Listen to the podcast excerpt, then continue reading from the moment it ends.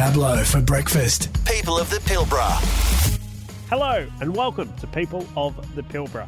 Now, this podcast series is all about you, the people of our town that make Karratha such a special place to live. And I think there's something really unique about people that come to a place maybe they've never heard of in the middle of a desert, apparently with nothing to do. But as we all know, a lot of us come for a six month to 12 month plan and end up staying a decade, like I did. so, this podcast series, we're going to have a chat to everyday people that call Karratha home and find out what they do here, what they love about Karratha, and what's next in their journey. And this week's guest is Kye Appleton.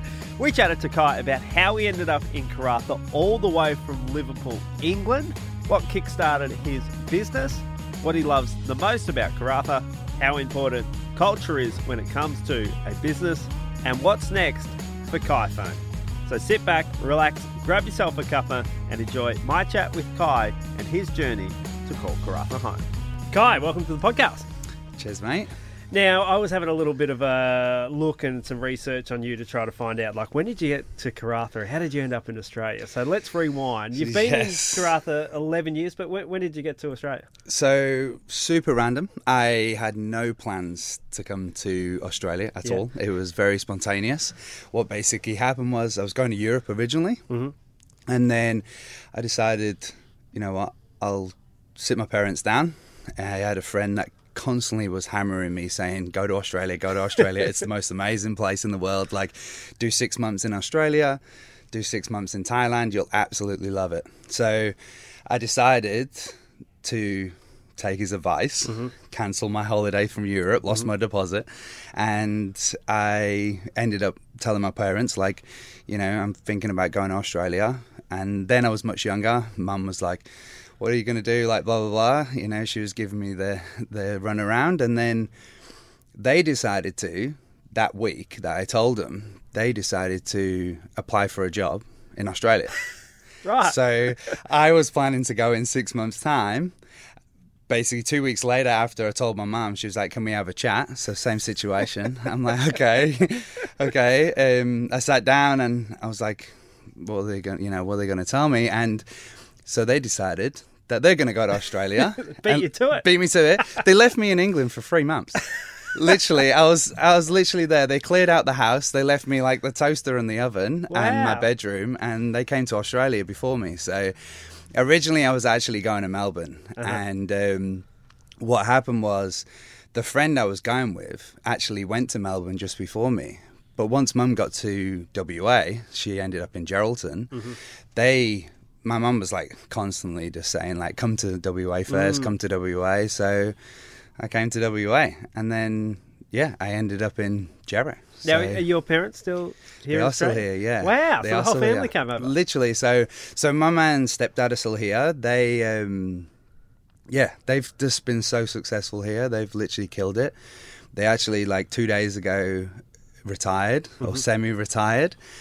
And they're only like, you know, 54, 55, so super young and they just absolutely killed it. Like Australia does have that, you know, land of opportunity Yeah. attached to it and they made the most of all of it. So super good. They literally, you know, we had Finacle on the weekend and they bought a caravan. So they had, it was no plans to buy a caravan here, but yeah, they clearly got good salespeople there. So they got them and yeah, they bought a caravan at Finacle and that's their plan. And they're now. off, So they're off. Literally, it's wild to think about it. Like knowing what we came from 12 years ago Mm. and then to land in, you know, WA and it just to give our whole family massive amounts of opportunity and yeah, it was good. I was imagine you don't miss the uh, the UK weather.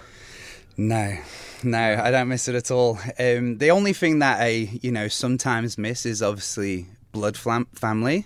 Like, you know, it's it's hard being this far away from family. And I think if I'm going to live this far away, it has to be different. Well, you know, pretty much Karratha is like Mars. you know, like it's as different as you get. There's Yeah, nothing yeah. here that's even remotely close to what the UK is like. So so yeah, you, obviously you miss family, um, but that's what makes Karratha special is the people here. Mm. You know, people, the people in Karratha are, you know, travelled people. There's not many local people here, and everyone's been on their own at some point. And I think that's what makes Karratha special. Yeah, So, totally agree. Literally. So, uh, Jero, you, you obviously you sort of set up base there for a, for a little bit. What then Yeah. made you drive north?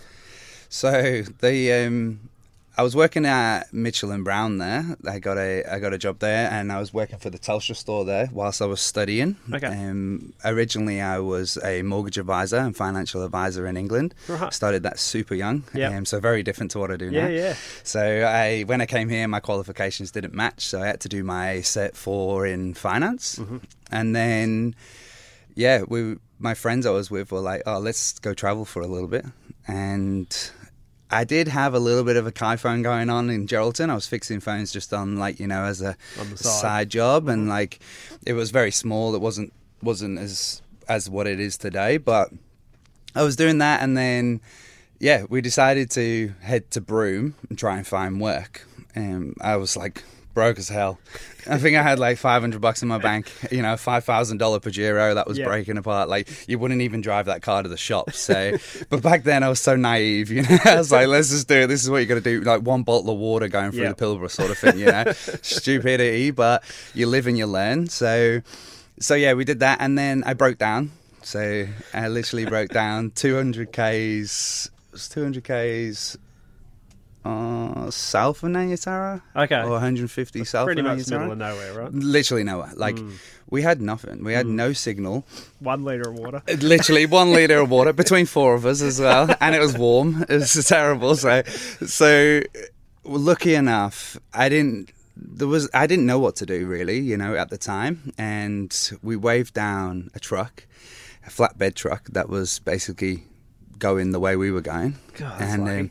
So lucky. Like had a winch on the back. It was just it was just ridiculously lucky. Had no cargo, literally just Wow. a flatbed truck, and it was like, well, I can take you to the next day, um, servo, and Mm-hmm. that happened to be Nanutarra. So going back to not having any money, spend eight hours in Nanutarra, like you know about it. You know, it's literally like sh- sharing a sausage roll. Yeah. you know. So so it was it was fun. It was an experience, and then. We ended up in Karratha. My mum was working for Bhagwan Marine. Right. So they ended up basically getting a car to tow us there. Yep. So we got there and then, What an arrival to Karratha. like, literally, I didn't know what to expect because then it was like, you know, 2010 or Yeah. 2011. So back then it was like mid boom. It was ridiculous. So it was like, well, we need work, so there might be work here. Um, I Well, actually started. the car. Yeah, literally, literally. I was like, I gotta get a car fixed. We got no money to fix it, so Yeah. I got to work to be able to pay for that. Like, it was hard life, but you know, like I said, you were young and it was fun. And um, I started working for Clayton at McDonald's. So Right. I was working at McDonald's, and the only reason why I was working at McDonald's was at the time, I think himself or whoever owned the backpackers if they were low staff at Macca's, you couldn't stay there. So basically, what happened was, if you decided you wanted to stay at the backpackers, which was like three hundred and eighty-five bucks each a week, Yep. like the most expensive backpackers in the world, um, you had to work at Macca's. Right. So, so all four four of us ended up working at Macca's. So I um, I worked there for for a while, Mm-hmm.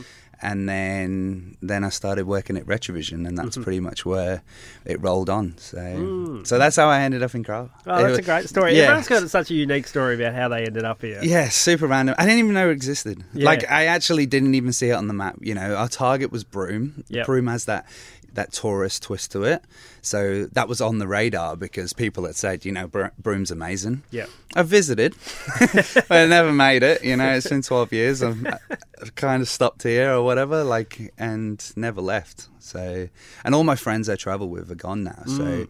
they've all gone back to the UK, and yeah, I've, I've basically stayed. So. Well, let's talk about uh, obviously your evolution as far as business, because I would say you're you're a real success story here in, Karratha. Because you started out, as you mentioned, sort of doing things on the side. Then you uh, uh, did you work from home for a bit, and then you had the kiosk in Retrovision. I did. So I worked from home for what four years. Okay. Um, so what would happen was I would work from Retrovision nine till five and then pretty much go home, have some dinner for an hour, and then start fixing phones. That's basically what where it stemmed from. I didn't sell accessories then or Yeah. anything. It was purely just fi- fixing electronics, and then.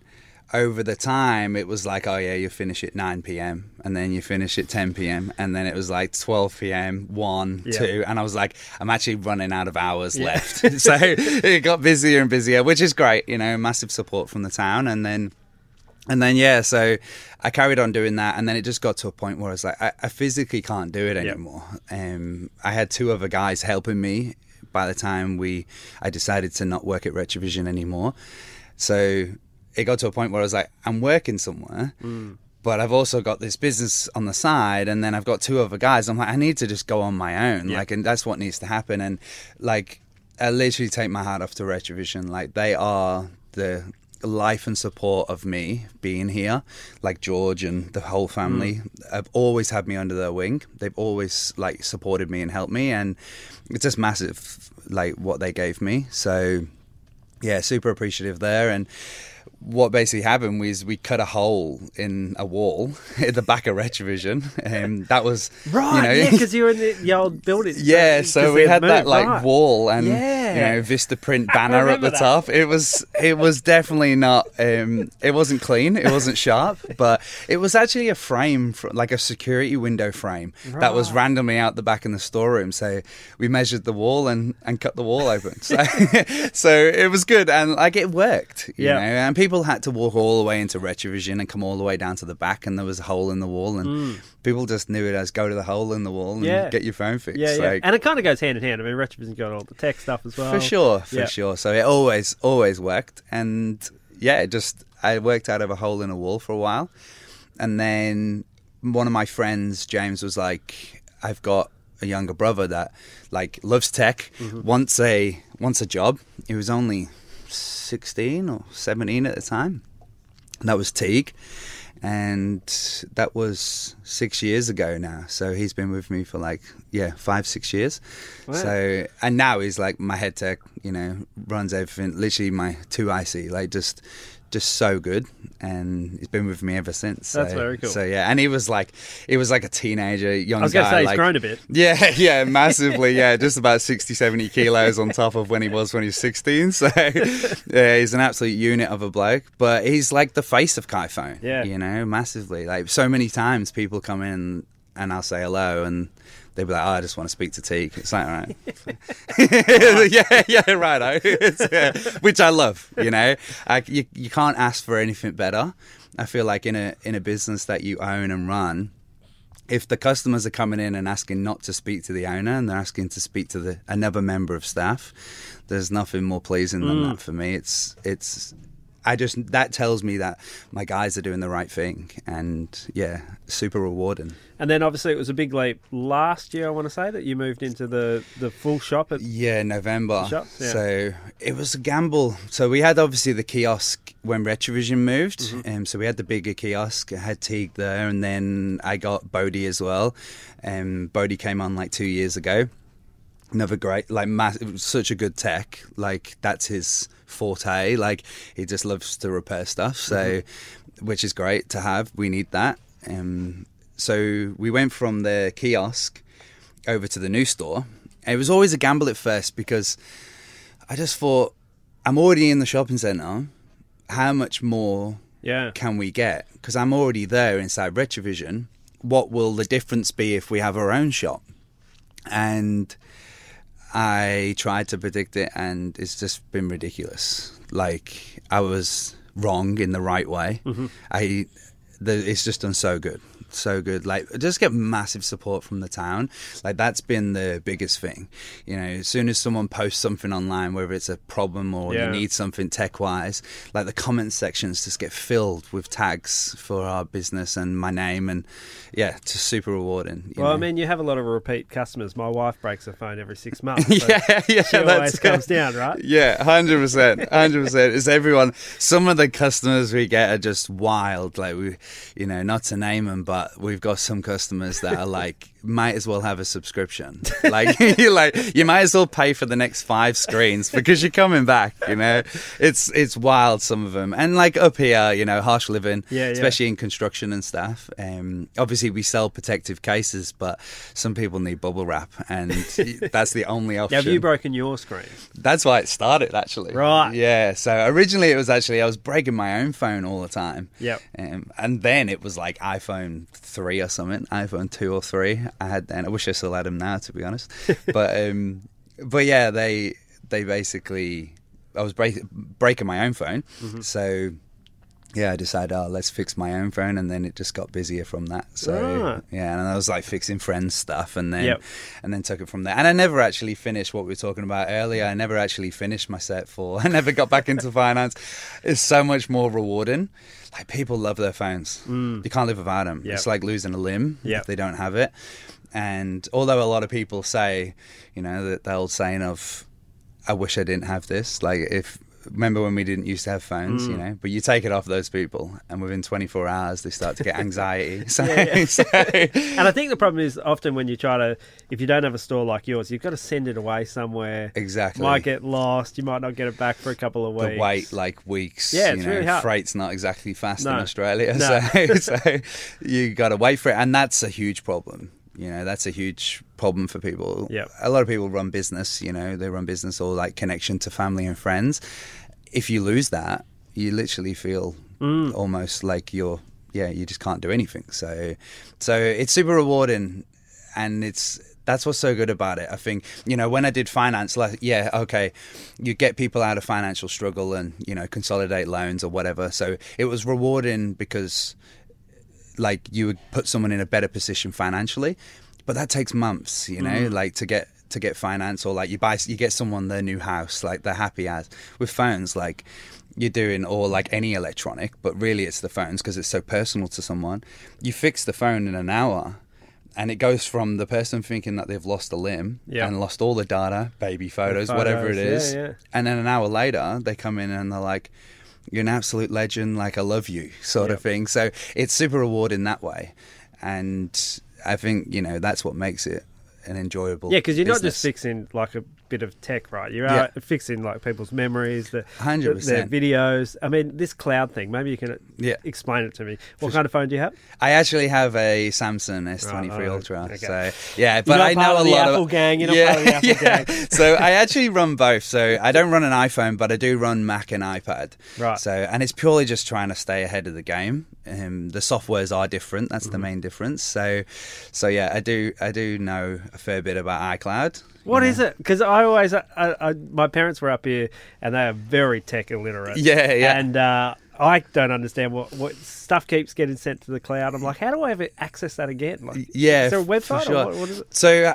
uh, how it basically works is instead of having the storage on your phone, you have the storage somewhere else. Mm-hmm. Apple owns it, um, so it's basically uh, like in layman's terms, it's just a massive hard drive, Right. And super secure. It's the best way to store your data, especially like with Apple's data database or servers Mm-hmm. that hold the data.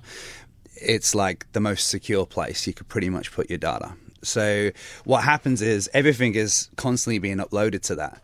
So if you lose your phone and then you sign into You're right. whatever yeah. that storage is that you own, Yeah. You've always got your data.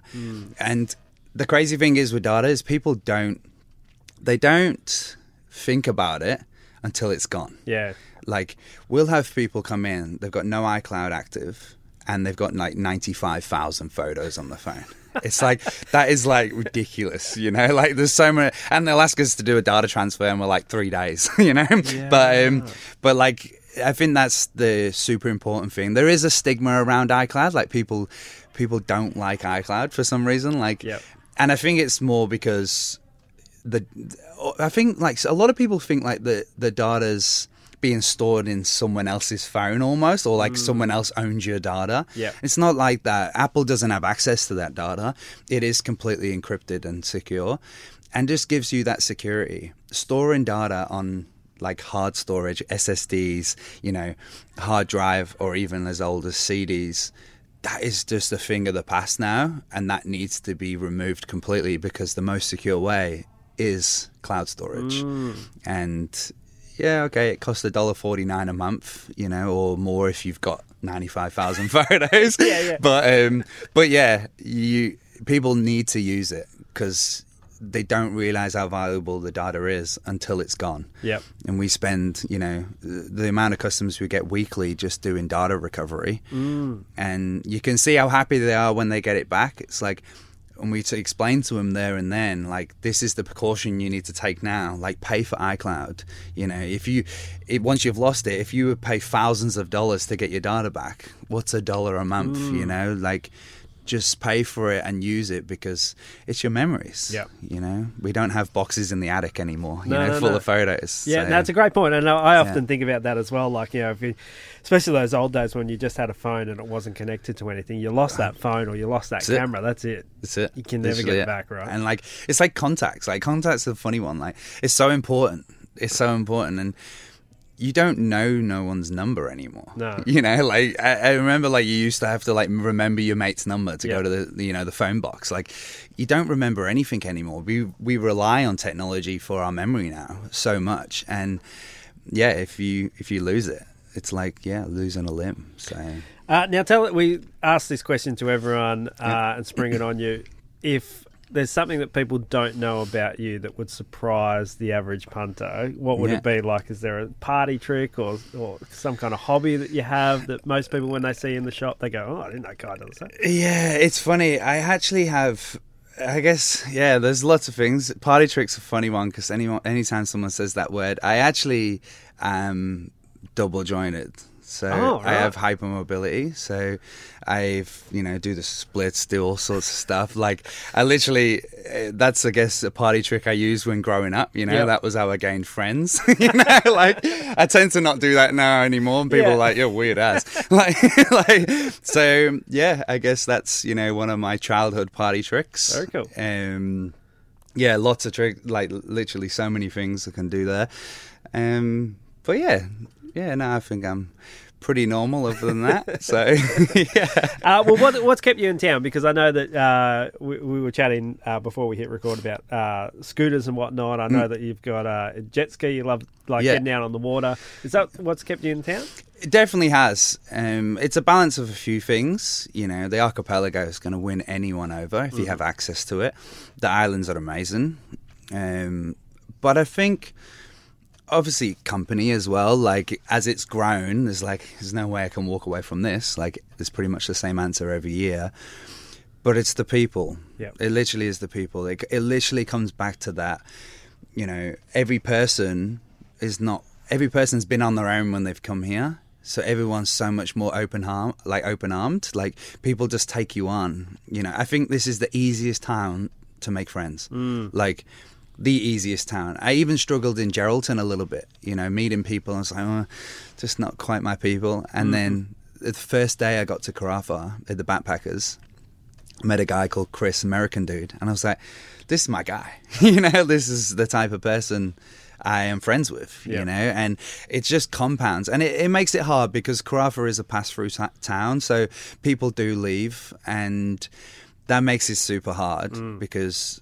Although you gain friends as quick as you lose them, um, it's a weird balance. Especially those early years back in 20, Of course. 2010 when you first Yeah. got here and Yeah, Fortnite first- friends, Yeah, it was, it was tough, eh? and it was Yeah. always the uh, the first question you used to ask people, which Yeah. has really changed in the last decade. You used to always ask people like, "How long here for?" Right? Yeah, yeah, yeah. It was always the first question, Mm. and some people a couple of weeks, but it was never more than years. Nobody ever No. said years. Eh? No. They were always like a fortnight, Yeah, yeah, or like a couple of months. You know, Yeah, yeah. So, so yeah, yeah, definitely, definitely. But I think you know what sits at the top for me of why I'm here.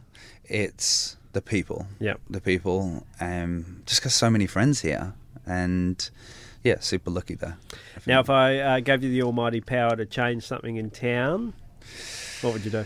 Uh, I think everyone says get rid of the flies. Hey, yeah, like that's literally like everyone's thing. So you try and not say that, but that is one of the things. I think I think that's the only issue. I think Right. you know, I think I don't really have any other issues here. I think what gives you the privilege of not having so much here is that when you do go to the city, you appreciate it Yeah. so much more. You know, I love the city. Like, I there's a big part of me that's built for the city. I, you know, I like going out. I like fashion. I like food, like that sort of thing. Like those things you just don't get here. But I wouldn't change it. Hmm. I wouldn't change the town itself. I like the fact that it's growing. I do support that. You know, a lot of people don't like the fact that it's growing, but I think you know it's good for business. It's good for other business, small business. They get more. You know, you get more customers, more traction. It's it's huge for the town if it grows. But yeah, I guess I guess I would like my friends to not pay as much in rent. Yeah. That would be a Yeah. And it's hard for small business as well. Yeah, know, massive. With staff. Yeah, you try and you try and put a staff member on, and what you pay them is less than a four by two in Baynton. Mm. You know, like you know, sixteen hundred bucks a week in rent. You got you got to pay someone that, mm-hmm. And they've got to live. Mm. like Yeah. it's like it's crazy. So yeah, the whole the whole staff stuff makes it super difficult. I am super fortunate though. I don't know how. I've just been so lucky. Like I have the best team, like literally the best team, and I say it to everyone. It's like people say that they struggle with staff, and yes, okay, I guess you could say we've struggled a little bit, but only from growth. Mm-hmm. You know, we go to a point where we're like, we need more people, but every time we've needed someone, someone's walked through that door and absolutely killed it. Like mm. so lucky, like literally count my lucky stars. They all work great. They all have their roles, and it's such a good environment at Kiphone. And uh, like everyone loves it, you know. And I think there's a big stigma in Karratha of like, you know, it's all about money. It's all about money and what you earn. Like, yes, there is those people that are chasing the top top dollar, but it's so important for environment. We live mm. in the harshest place, and it's people already are on the back leg because they, it's not city life. You know, you don't have you don't have a local bowling alley. There's no like there's no. Although we're lucky with food and bars, you know, we've had good people in this town to put them up. We have options, but it's not the city Yeah. and yeah, I feel like you've already got a harsh scenario. So if your workplace is no good as well, then you're going to struggle. Mm. So I feel like the environment we have at Kiphone and the team I have, literally a godsend. Well, that's what So, makes people stick around, right? Good environment, good culture with the yeah, hundred percent with your co-workers. hundred percent. Yeah, when I always look back at other um, jobs that I've done in the past, you know, I, I never really left because of money. It was Yeah. you leave because of the culture, or you 100%. stay at a job because you love working with your co-workers. the people. It's Yeah. the people always. It always comes back to that for me, like massively. So, what's next for you, and uh, what's next for the business? Yeah, so actually, even just this weekend, Phoenacles, yeah, definitely throw me off a little bit. I, um, I think you know we would like to tap into possibly Port Hedland, Onslow, Oh, yeah. um, Paraburdoo, Pannawonica, possibly get like a, a trailer and do runs up there, um, you know, to supply the stuff that we sell.